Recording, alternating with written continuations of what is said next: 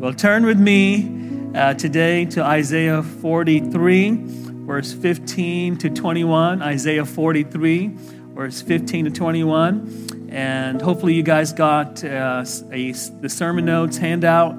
Uh, we do this on purpose, and uh, we want you uh, to begin to walk with us in series. In fact, most of the teaching that we have happens in sermon series.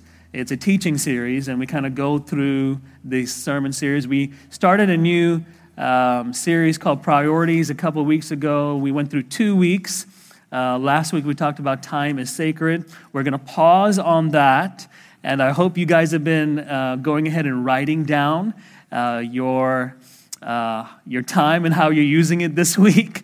And uh, if you haven't had a handout, I think there's there might be more handouts in the back. The challenge is simply that time is sacred and get to know how uh, God wants to use your time.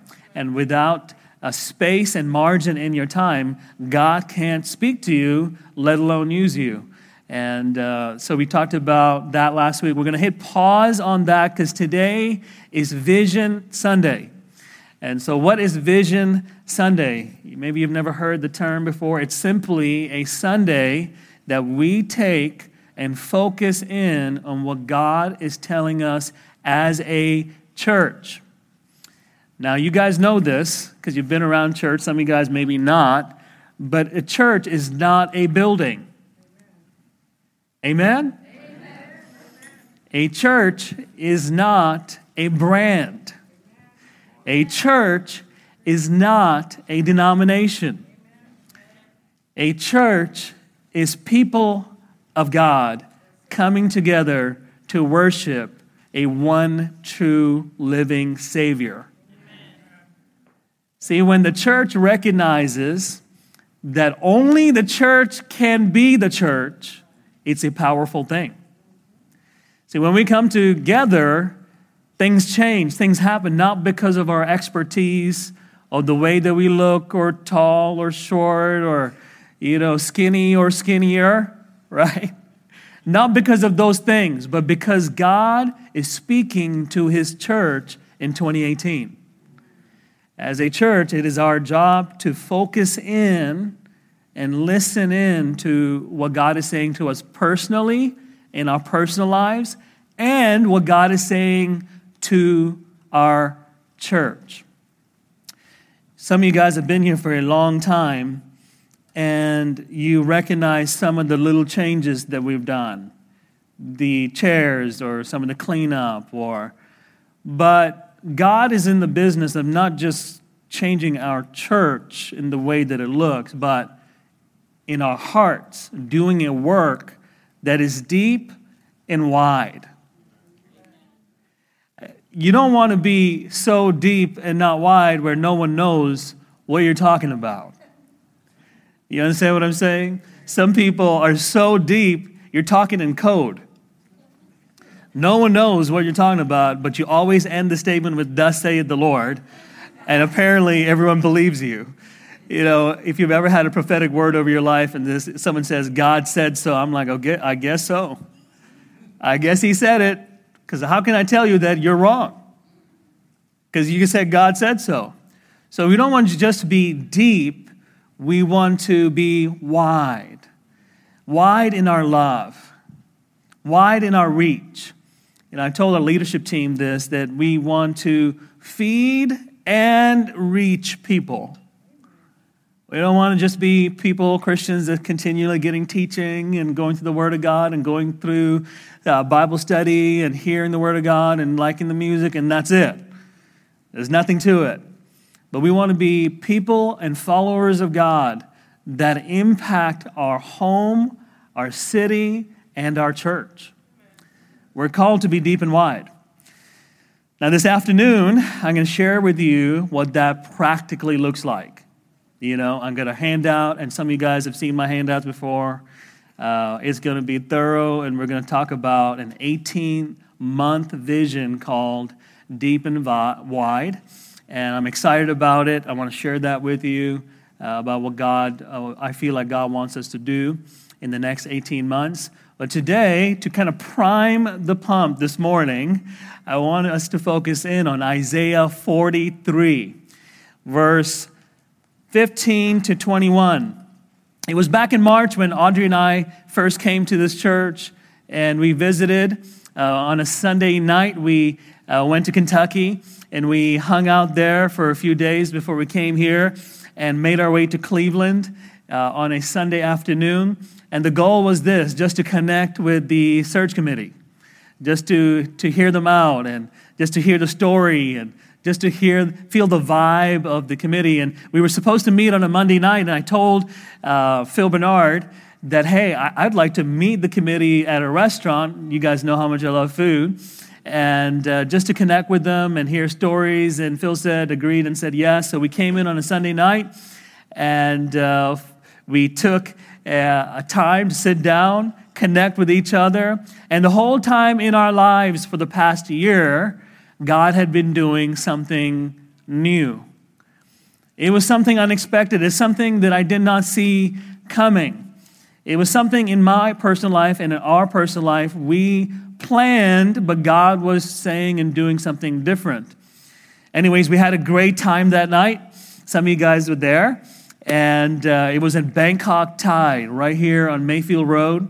And we, we stayed there for a few hours and heard the story. In fact, by the time we made it all the way around the table to our story, I just felt like, man, we were about to have an altar call or something in the restaurant because it was so powerful, the stories around the table that were being shared from the people of this church. That was my first impression of New Song Church.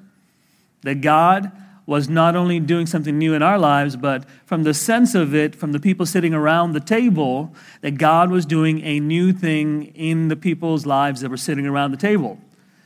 Some of those folks have been here for 25 years. Some of the comments that I was hearing was like, wow, I did not know that about you. I didn't know that you got saved that way. I didn't, I didn't recognize that. People that we see every week, right? And what God was doing was so new, I was like, I wonder what He's up to. I don't know if you're like me, but anytime something like that happens, there's like a Holy Spirit radar that goes up in my mind. And it says, God's up to something.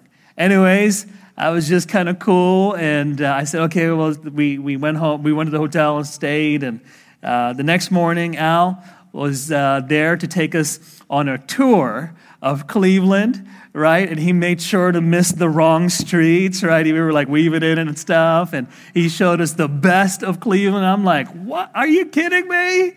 It's an amazing city. And then he took us to both campuses. And he began to kind of share the story. We came to this campus, Julie was there, opened the door. We came through the building, walked through the building, walked through the upstairs. I don't know if you know this, but there's a track up there that's what's up there. It's a walking track. Uh, you can run on it. I think maybe ride a bike on it, but I don't think that's ever going to happen because you may go right through the window, right? If you miss the turn, right? But uh, God has blessed our church with so much. And I remember walking into this facility and thinking, wow, what unexpected blessing in unexpected places. What unexpected blessings in unexpected places. That's how God does miracles. That's what happens when God gets involved. Sometimes things happen, sometimes it's messy, and sometimes we as people can get in the way of God, but God is in control. He's not in control of just the church down the road, he's in control of this church. He's in control of the destiny that is to be fulfilled in this church. It doesn't need us and our assurance. God is already in control. He's waiting for us to tune in to that frequency. Isaiah 43, Isaiah is speaking to the captive Israelites in Babylon. Things have been messy for the Israelites. Up and down, up and down, up and down. I mean, if you really read the story of the Israelites all in one sitting, which would take a while, but if you did, it's, it's like the most schizophrenic decision making of a group of people, I think, in history. Yes, we love God. The next second, they're building idols. and literally, sometimes the next chapter, you know, the leader goes up the mountain and then they go berserk. Sometimes they're so in love with God and God forgives them and brings them back in, and sometimes they disobey. He takes them all the way to the promised land after years of ups and downs, and they still disobey him after. And they go into exile in Babylon. And now the Israelites are in a place, in a foreign place, where generations are being born, and they have no concept of the promise of God. Isaiah begins to speak this prophecy to this group of people and says, Hey, I know the circumstance you're in. I know what's going on, but I am about to do a new thing. I know you're no longer in the promised land. I know that things were up and down, up and down, and you have no idea how you're actually going to make it back again because you don't even know if I'm on your side.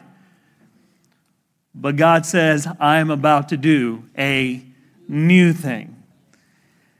Now, this verse was unique. I didn't study the scripture before we came. I really didn't even think about it. Uh, Audrey was in the back seat. Al was driving us around town. And we did not know this. Unbeknownst to us, the search committee uh, was introduced to this verse, and they were praying this verse over our church. Now, in the car, you know, uh, Al, just like every other person uh, who interviews a pastor should do, you should be asking the pastor's wife a lot of questions about the pastor. In fact, I was in the front seat, and for 25 minutes, I don't think I said a word, you know? And uh, Audrey began to share what God had put on her heart and it was Isaiah 43 19. And then Al kind of freaked out, and Audrey kind of freaked out. It kind of had this moment in the car where I'm like, okay, this is, this is starting to be a real big coincidence. What is God up to? What is God doing? What's He saying? Anyways, we left it alone. We went back home, and uh, Audrey really needed confirmation in the next few months and weeks. So she asked the Lord, I think we were still here, right, babe? When, when we were still here, when she said, I don't know, God, things are feeling like it's the right thing, but there's a lot going on in our lives. There's a lot of change. We're about to have a baby. Uh, we're about to move. I'm about to not just move our home and city and state, but I'm about to move a family have a baby in a place where you don't know anybody and what are you doing and she just prayed to the lord and we're at the hotel and audrey's best friend texts her a verse guess what verse that was isaiah 43 18 and 19 you can't make this stuff up when I scheduled this Sunday to be Vision Sunday, I did not know this because Audrey's friend was coming into town. And Audrey's friend is sitting right next to her, the one that texted her, and guess what Sunday? She's here. Now, you've heard of all the other tens and hundreds of coincidences, apparently, with what God wants to do in this church. But I don't think it's a coincidence. I think it's a new thing. And God is giving us a sign.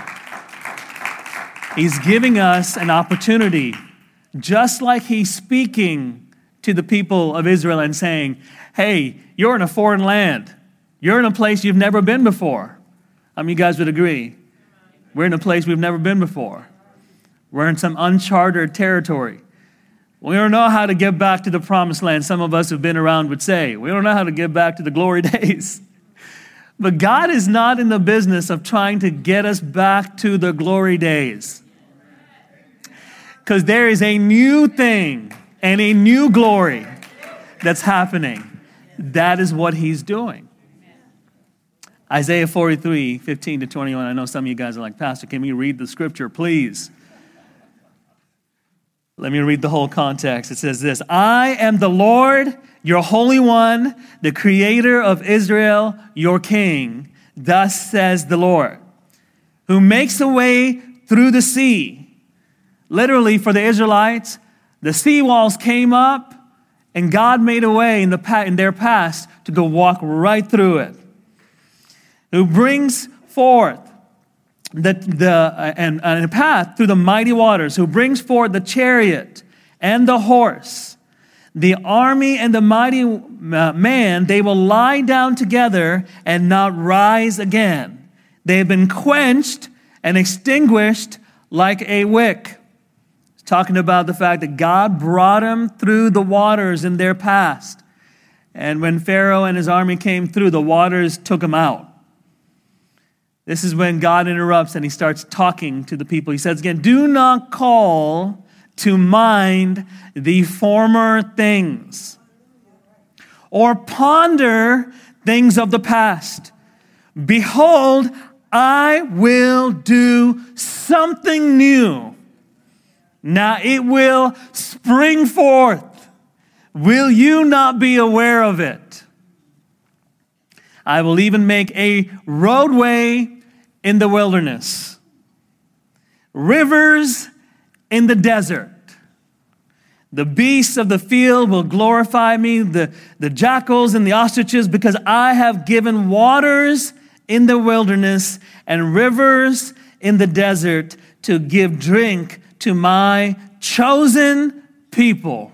I want you to underline that. If you have a Bible or if you got your app or whatever, just highlight that thing chosen people, the people whom I formed for myself, will declare my praise. This is why I got excited when I found out they were doing a new song. And this is why I'm so into that song already. Let all the other names fade away until there's only you. Let all the other names fade away, right? Why? Because the people whom I formed, the Lord says, for myself will declare whose praise? His praise.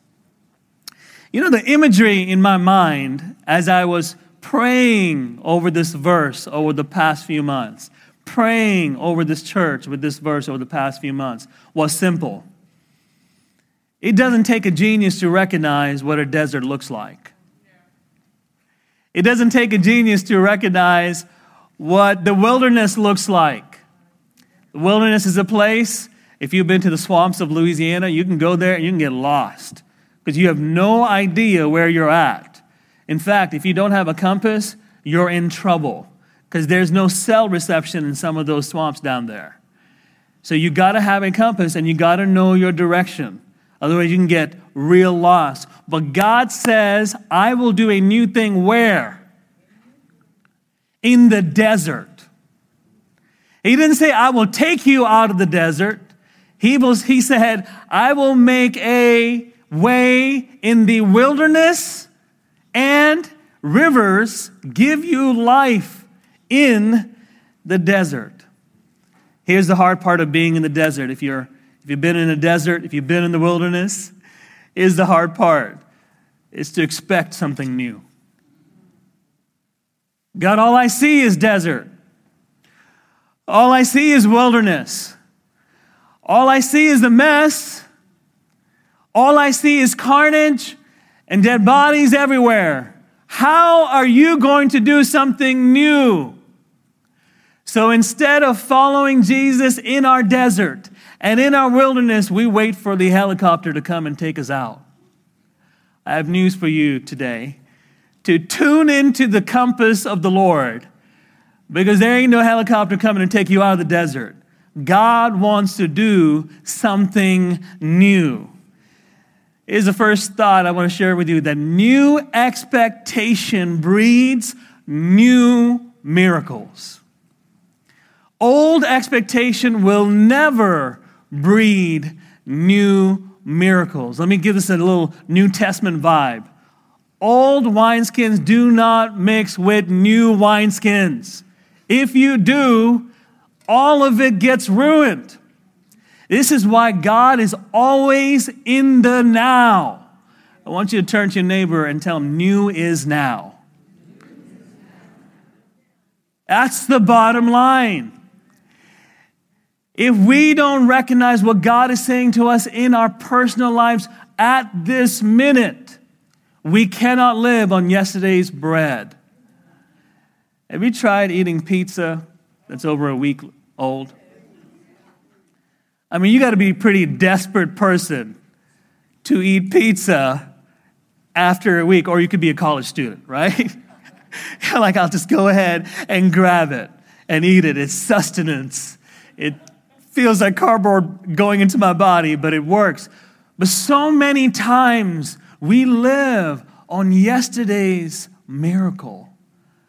So many times in our life, we will talk about, oh, I remember when God did I remember when I used to work at this place, and I remember when I had, I remember Thanksgiving of 2009 when, and we live in yesterday's glory, and the glory for today just goes missing. It just goes missing because we are not aware of what God is saying today.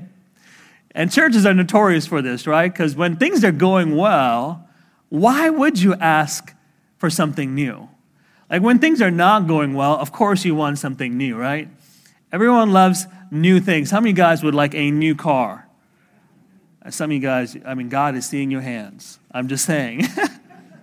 I'm just kidding, right? Some of you guys, I, I uh, a tree branch in Shaker, uh, it's not a tree branch, it's the size of a tree, this tree branch fell on my car, took out my windshield, and uh, it was in the shop. But uh, they gave me, uh, as a rental, they, got, they hooked me up, and I got this like really nice uh, GMC SUV. And it's super nice. I mean, it makes me jealous, you know, a little bit. I'm like, God, I hate car payments. Can you hook me up with this one day?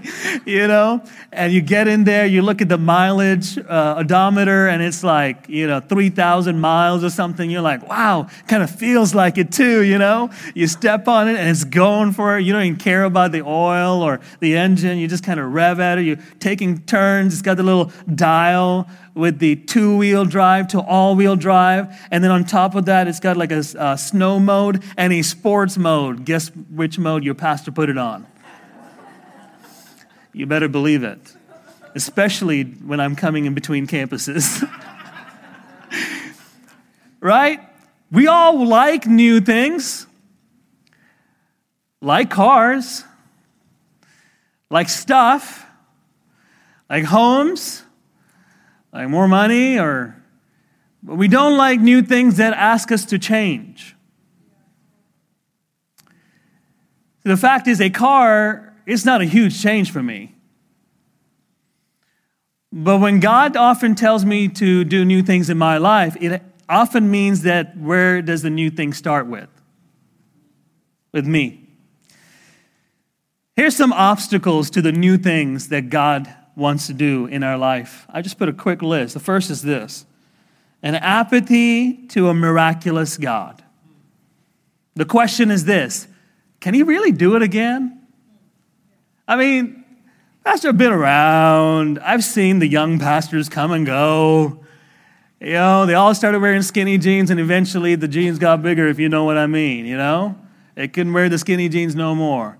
Can he really do it again? Let me just get down to the point and say this. Well, Pastor, I was here, you know, 20 years ago when things were happening in Canterbury. And we were just doing, blowing and going. We were just doing stuff, and things were happening, and we had dances all around. We had, you know, innovative people here, and stuff was happening. I was here, Pastor. Can he really, can God really do it again? I like those people. The second is this obstacles to new things that God wants to do in our life. Disobedience to responding to God's call. I don't know if you've met people like this. I have a few times. They're so upset about saying no to God that they take it out on everybody else. So, because God has told them, hey, by the way, that decision I asked you to make two years ago, I'm still waiting on you to make that decision. Because we're saying no to God, we oftentimes take it out on other people and say, He can't do a new thing. He's not doing a new thing in my life, really because of my disobedience, but we're not talking about that. Disobedience to responding to God's call will be an obstacle to new things that He wants to do in your life. Number three, secret sin. Nothing saps confidence in the Word of God and in the presence of God more than secret sin in our lives. If you want to know the will of God, and if you want to tune in to hear God, believe me, make sure that your heart is clean before the Lord. If there is secret sin in your life and you're trying to find out what God is doing now, it ain't happening. God is a holy God. God is a God of justice and of love, and He loves you too much to let you get away with it. Number four, misplaced identity issues. What do I mean by this? I mean this.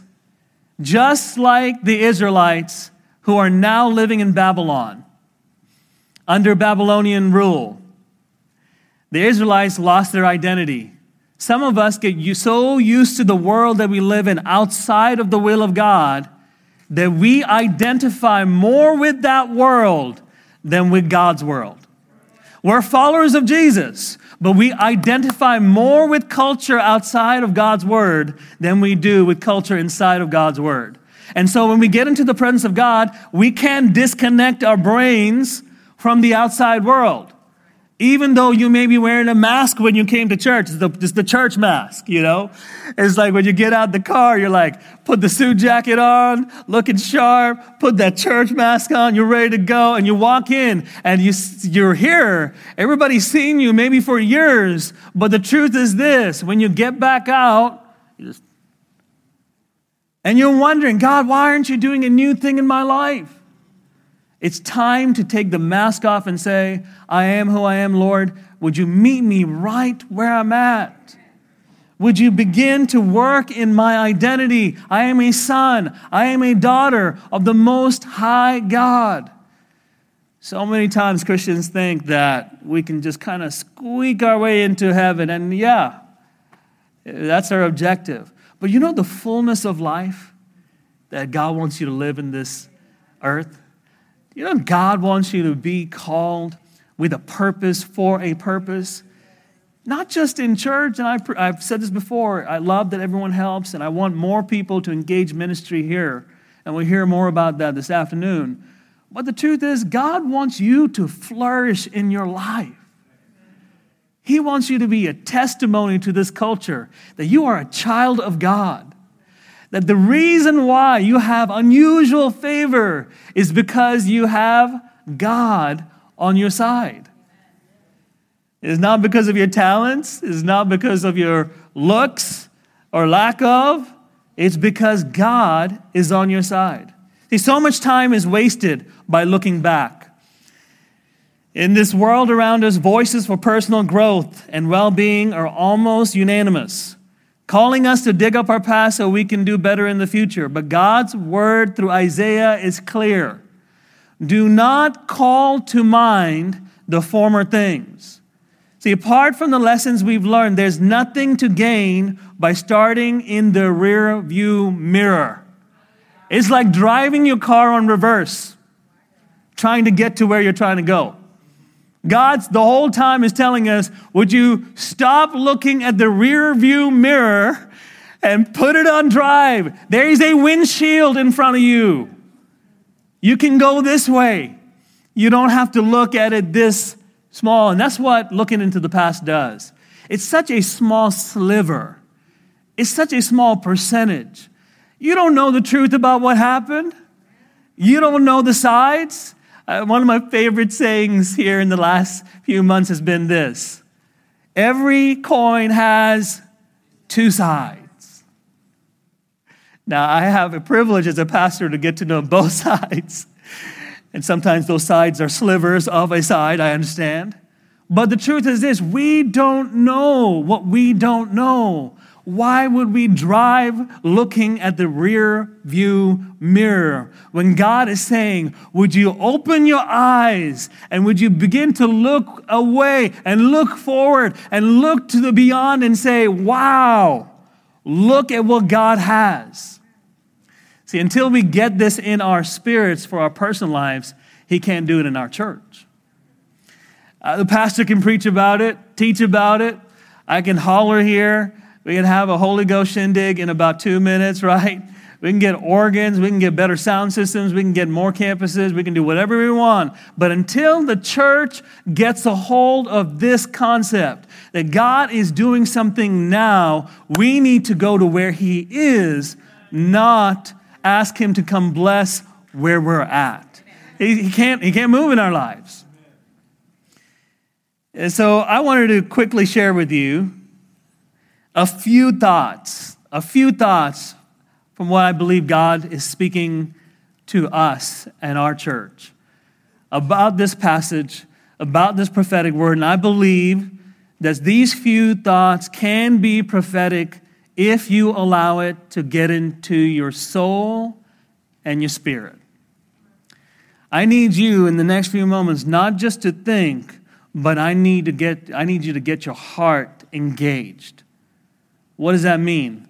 That you need to lean into what the Holy Spirit is saying. You're not just listening to me, but you're leaning into what the Holy Spirit's saying. How do you embrace the new things that God has in store for you? New things are not trouble free, they are not free. They take work, they take effort. It's a new thing, it involves a lot of uncomfortable things. But at the end, God will see us through. That's what He does. Because we're not doing this for us.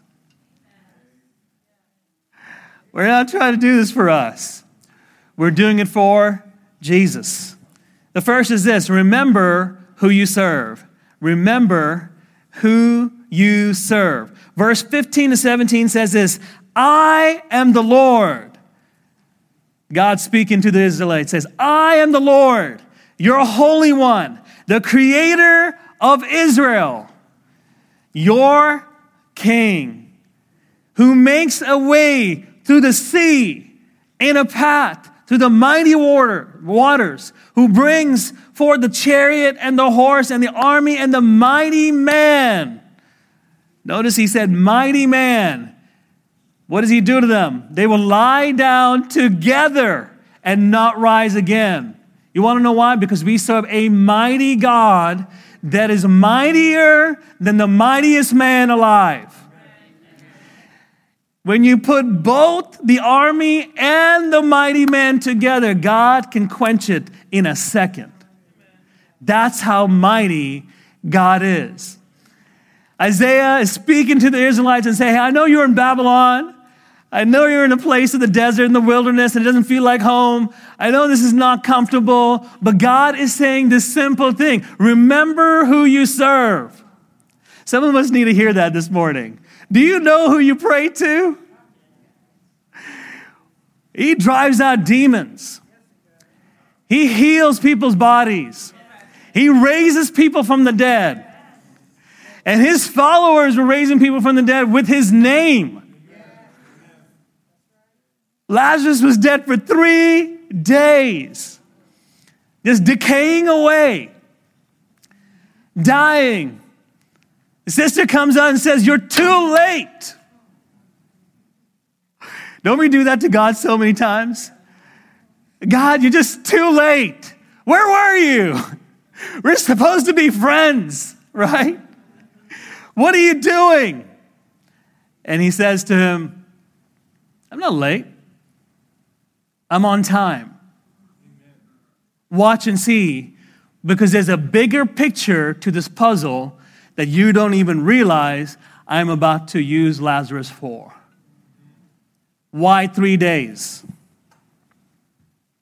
Have you thought about it? See, Jewish people recognize that in three days, a person's spirit would leave their body. That's why Jesus rose again in three days, not two. Have you ever wondered why not two and why three? Because they had a tradition saying if Jesus came out a day early, they would say, well, he was really not dead. After three days, Jewish people believed that the spirit would leave the body.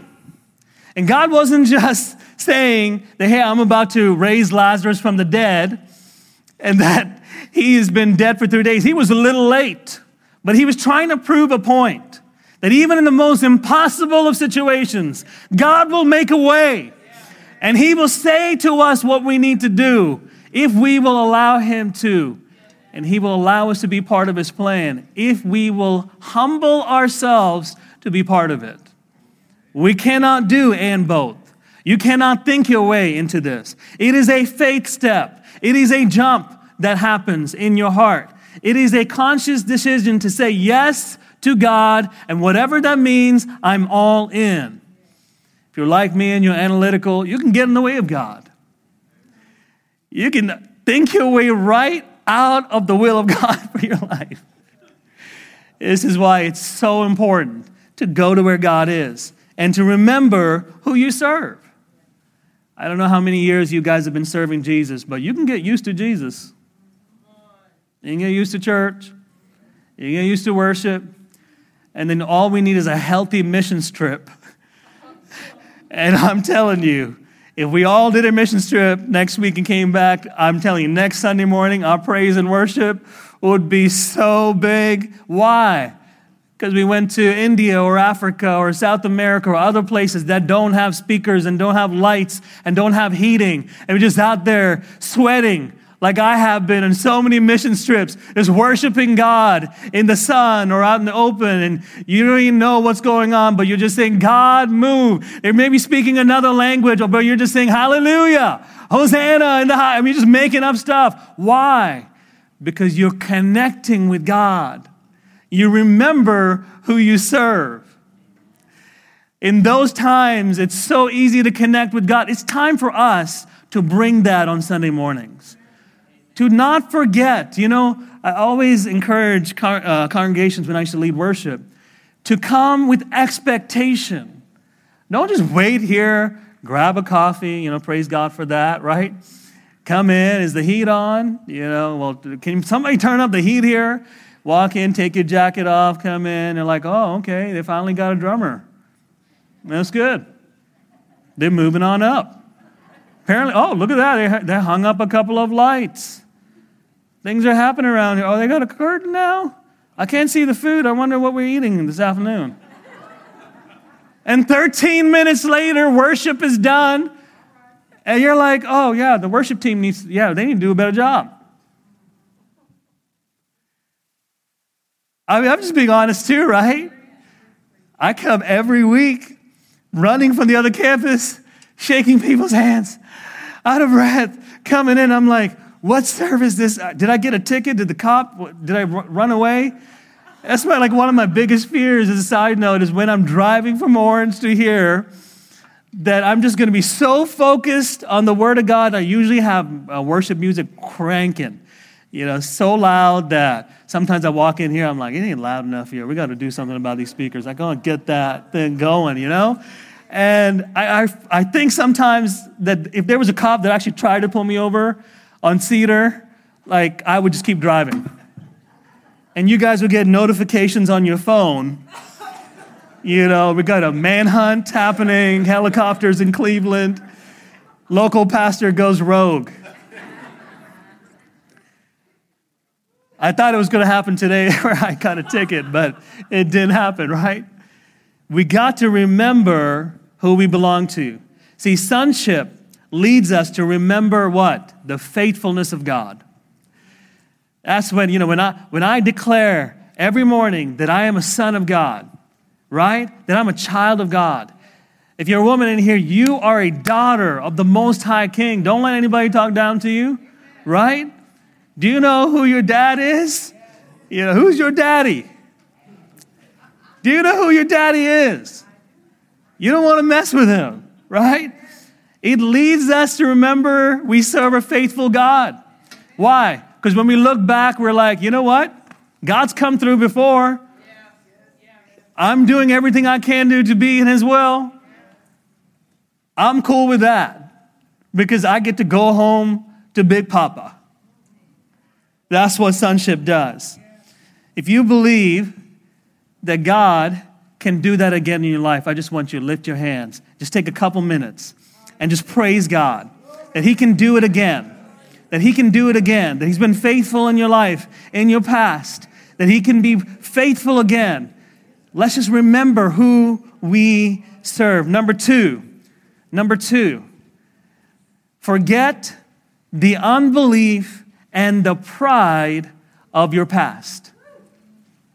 Forget the unbelief and the pride of your past. God interrupts in verse 18. He interrupts this, this regularly tuned in prophetic message. And he speaks these words. It was almost like Isaiah was trying to say, Thus saith the Lord. Just like some of us have prophetic people in our lives, and they're trying to translate something, and then boom, verse 18 happens, and there's an interruption. And God says, Isaiah, can you just hang in there for a second? Isaiah kicks his prophetic gift into hyperdrive and he speaks this. He says, Do not call, God says. He speaks directly to his people. Isaiah is saying this, but now God is saying this directly to the people. Do not call to mind the former things or ponder things of the past. See, sometimes you can be stuck on yesterday's glory or yesterday's mess ups. And that is how unbelief starts. See, the root of unbelief starts when we start looking back instead of forward.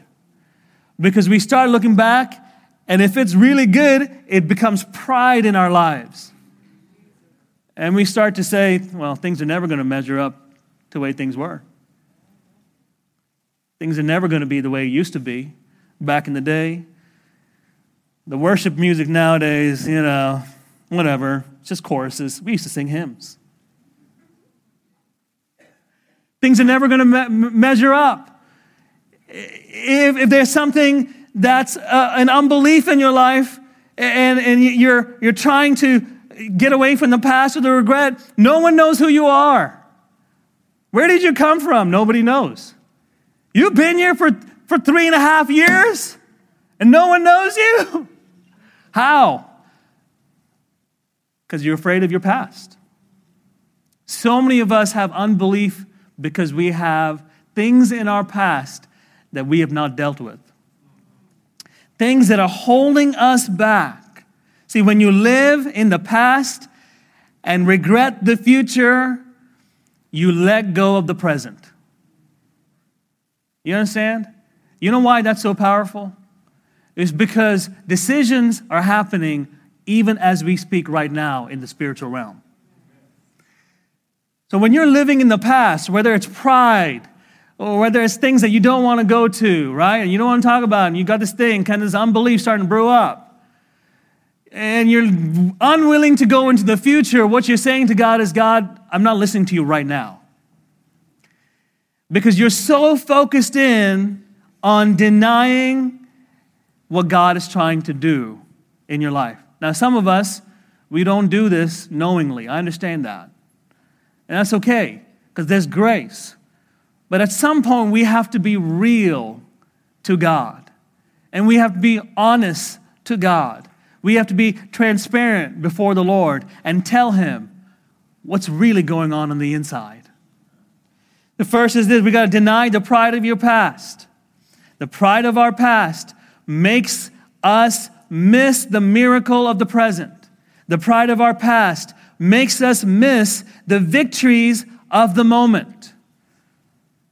It's amazing how, even in my own life, you know, as I've, um, four months ago, we've been here for four months.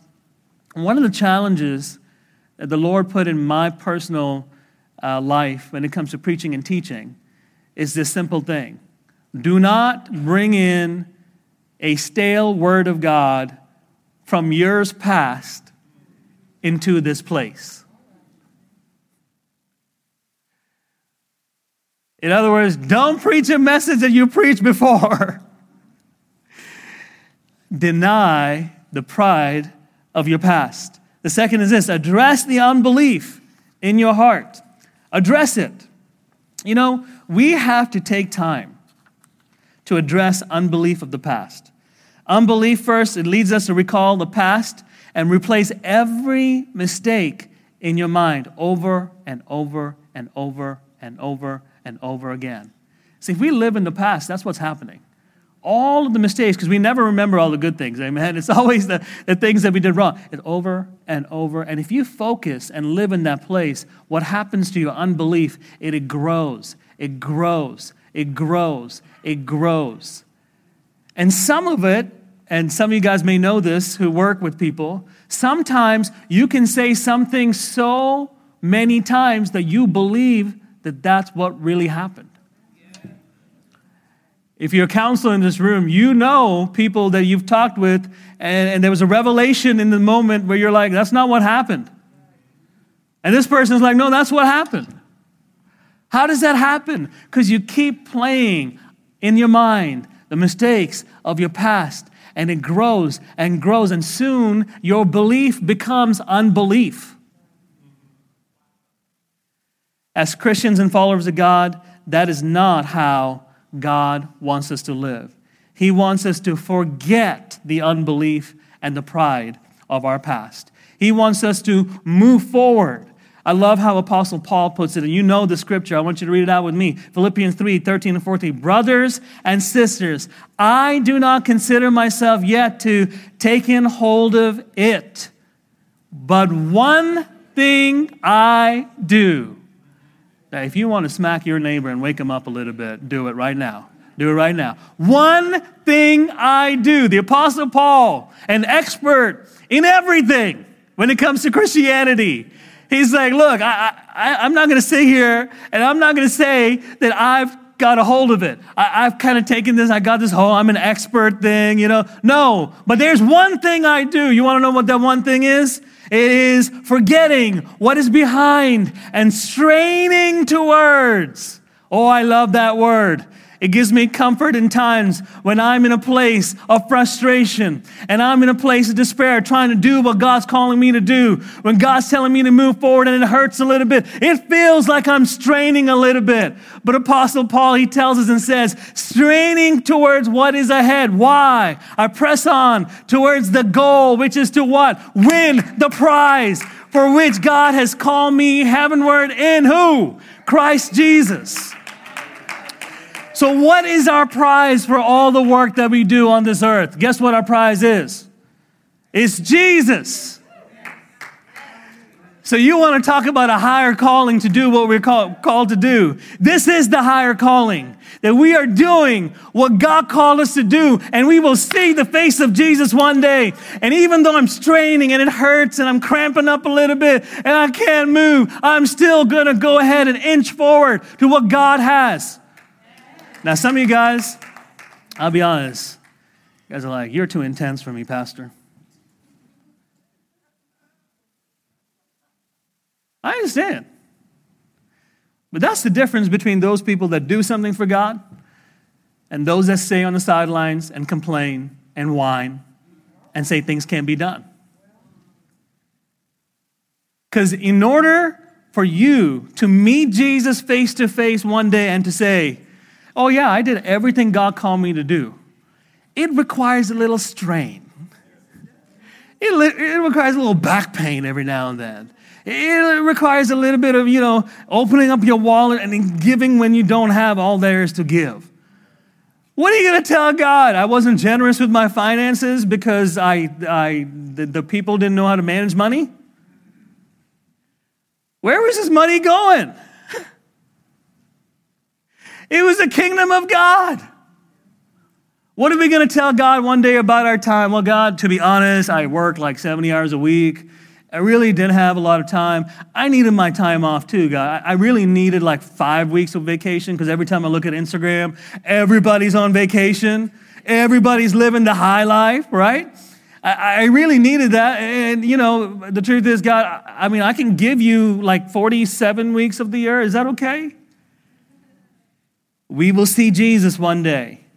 The prize is ahead of you, not behind. The prize is ahead of you, not behind. This is not a carrot that the Lord dangles in front of you and the direction changes, you know? That's not what's going on here. The prize is ahead of you. It will always be something new because new things is what God is about doing, not because it's new, because that's who He is. He is a creator. That's the bottom line. He creates things. Number three, quickly, I know some of you guys are getting hungry. Don't worry, we got warmers. Things are happening. Smelling good. I can smell some stuff already. I'm ready to eat too. Praise God. Number three, don't lose heart.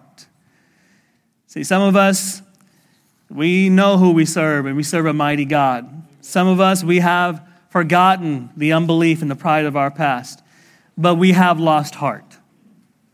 We have lost heart. Verse 19, God speaking to the Israelites says again, Behold, I will do something new. Do we need to do something new? Behold, I will do something new. Now it will spring forth. We can't even stop what's new. God wasn't asking us for permission to do something new. He said, Behold, I will do something new. Now it will spring forth. What's our job? He says, he speaks to us and tells us, the Lord's speaking to us even today. Will you not be aware of it? God is doing a new thing. There is a river running through this place. There is waters about to smash through the walls and be a river that goes through this city, will you not be aware of it? We cannot stop it. The enemy cannot stop it. The mighty man cannot stop it. The armies of the, of the enemies cannot stop it. Our past cannot stop it. God is about to do something new. See, the word for aware and all we need to do is be aware of it. In the Hebrew, it means yada. Or what does it mean? To know. It's not just to sit back and to say, hey, that's a great message. It's a great season. I enjoyed the benefits. It's actually to get in the game. God is saying to us right now, will you not know it? Will you not just perceive it? Because we're all good at perceiving it. Like, okay, yeah, I kind of feel like things are good and things are good. But will you not engage it? Because it is something new. See, many of us wait for a Rhema word of God. How many of you guys want a Rhema word of God? Right? A word of God that's in your heart. That what, that's what Rhema means, right? A word of God, word from the Lord that gets in your heart. So we want a Rhema word of God. But you know what? You know where the word of God resides? It's your heart.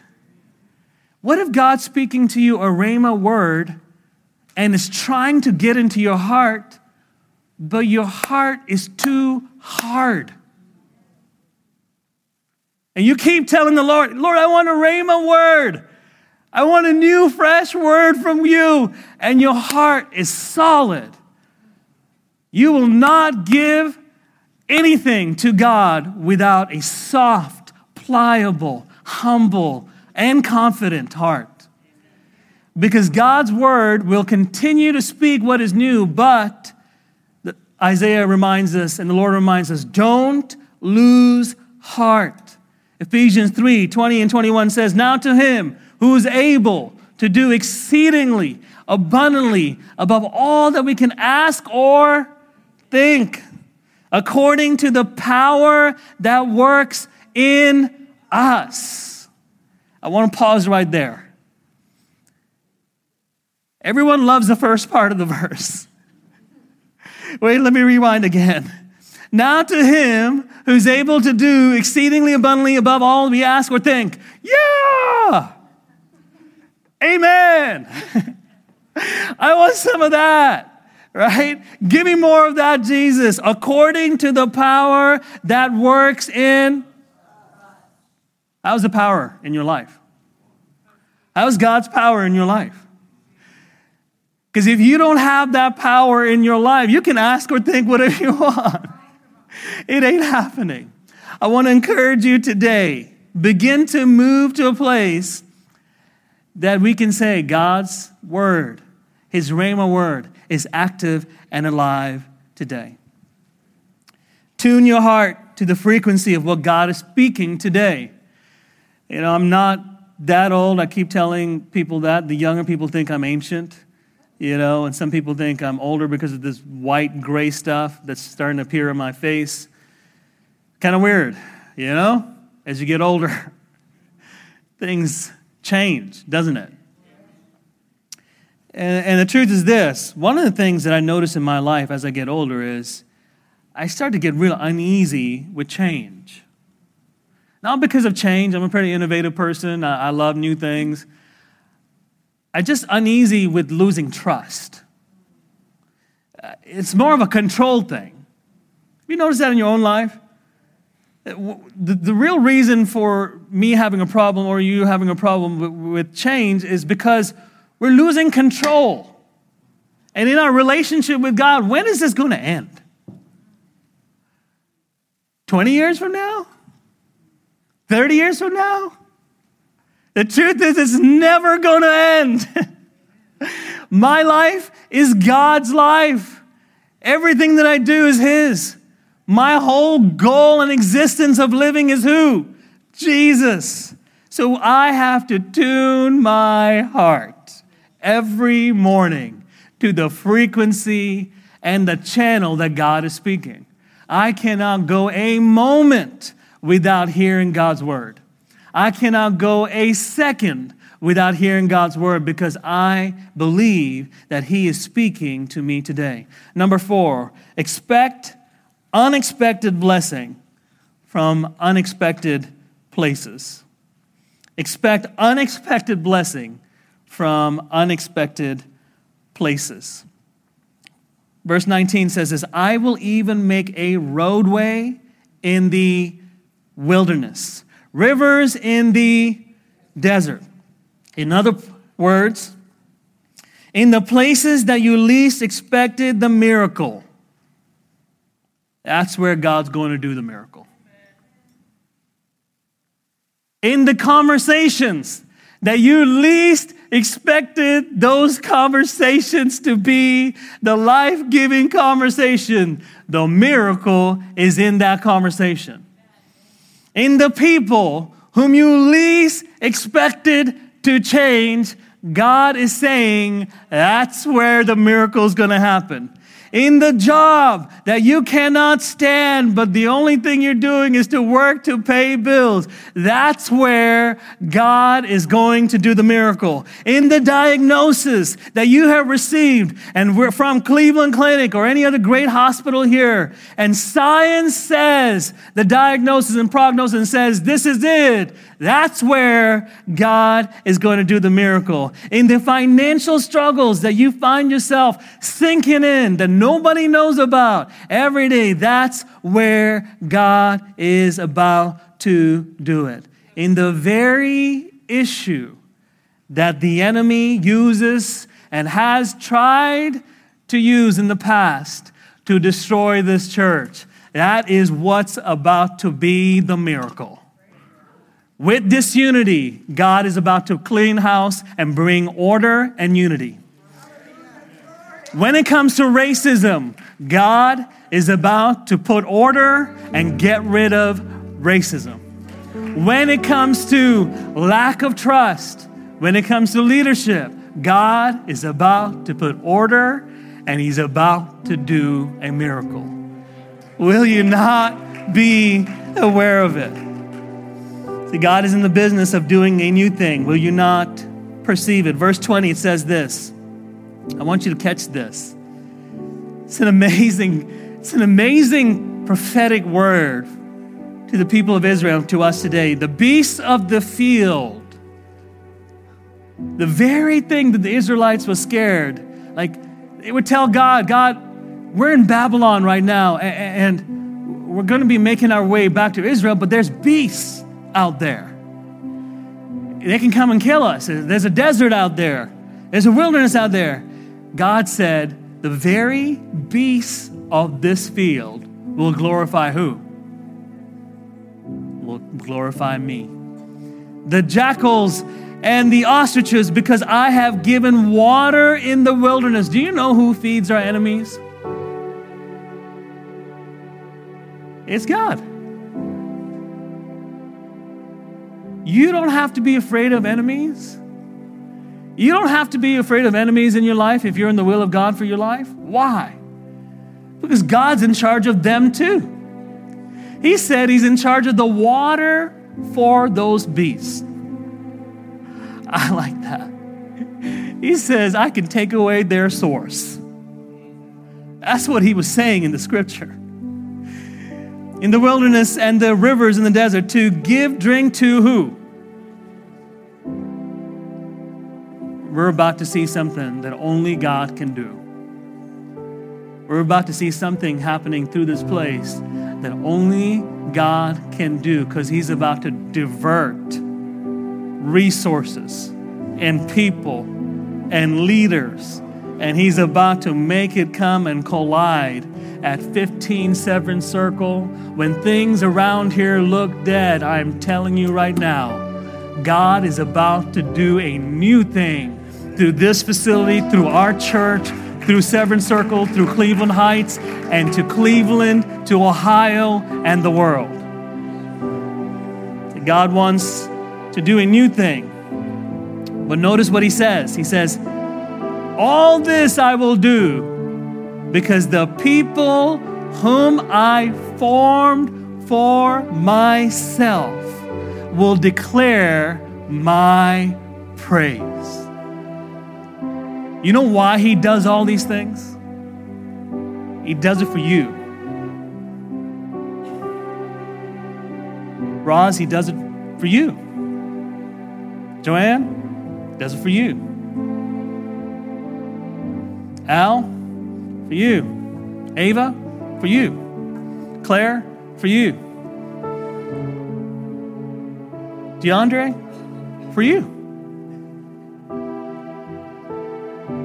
Does it for you and you and you and you and you. And he will continue to be faithful to his people. He will continue to do what only he can do. In the devotional book, God Will Make a Way, Don Moen, how many of you guys have heard of Don Moen? He shared this story behind the song. You know the song? Late one evening, Don Moen, he received a phone call with devastating news. His wife's sister had lost her oldest son in an auto accident. Uh, Craig and Susan Phelps and their four sons were traveling to Texas from Colorado, on their way to Colorado, when their van was struck by an 18 wheeler truck. All four boys were thrown from the van. Craig and Susan located their sons by their cries. Can you imagine that? Trying to find your kids by the way that they cry. One boy was lying in the ditch, another in an area wet from melted snow. Nearby was his brother, who landed by a telephone pole. All were seriously injured, but when Craig, a medical doctor, reached Jeremy, his fourth son, he found himself lying by a fence post with his neck broken. There was nothing Craig could do to revive him. Craig was a doctor, a professional, tried to do everything he could possibly do, and could not revive his son. When Don, the uncle, received the news of this tragedy a few hours later. He recalls, My whole world came to a standstill. But I had to get on a plane the next morning and fly to a recording studio and session that had been scheduled for several weeks. Although I knew Craig and Susan were hurting, I couldn't be with them until the day before the funeral. During the flight, the morning after the accident, God gave him a song for them. And it simply says this God will make a way where there seems to be no way. He works in ways we cannot see. He will make a way for me. The song was based from Isaiah 43 19. Behold, I will do something new. Now it will spring forth. Will you not be aware of it? I will even make a roadway in the wilderness. And boy, were they in the desert. This song would bring comfort to Craig and Susan when all hope seemed lost. It touched the hurt in their hearts with hope and encouragement. Don received a letter from Susan in which she quoted Isaiah 43 4. Since you are precious in my sight, since you are honored and I love you, I will give other men in your place and other people in exchange for your life. That's what that scripture says. Susan wrote, We've seen the truth of the scripture. When Jeremy's friends learned that he accepted Jesus,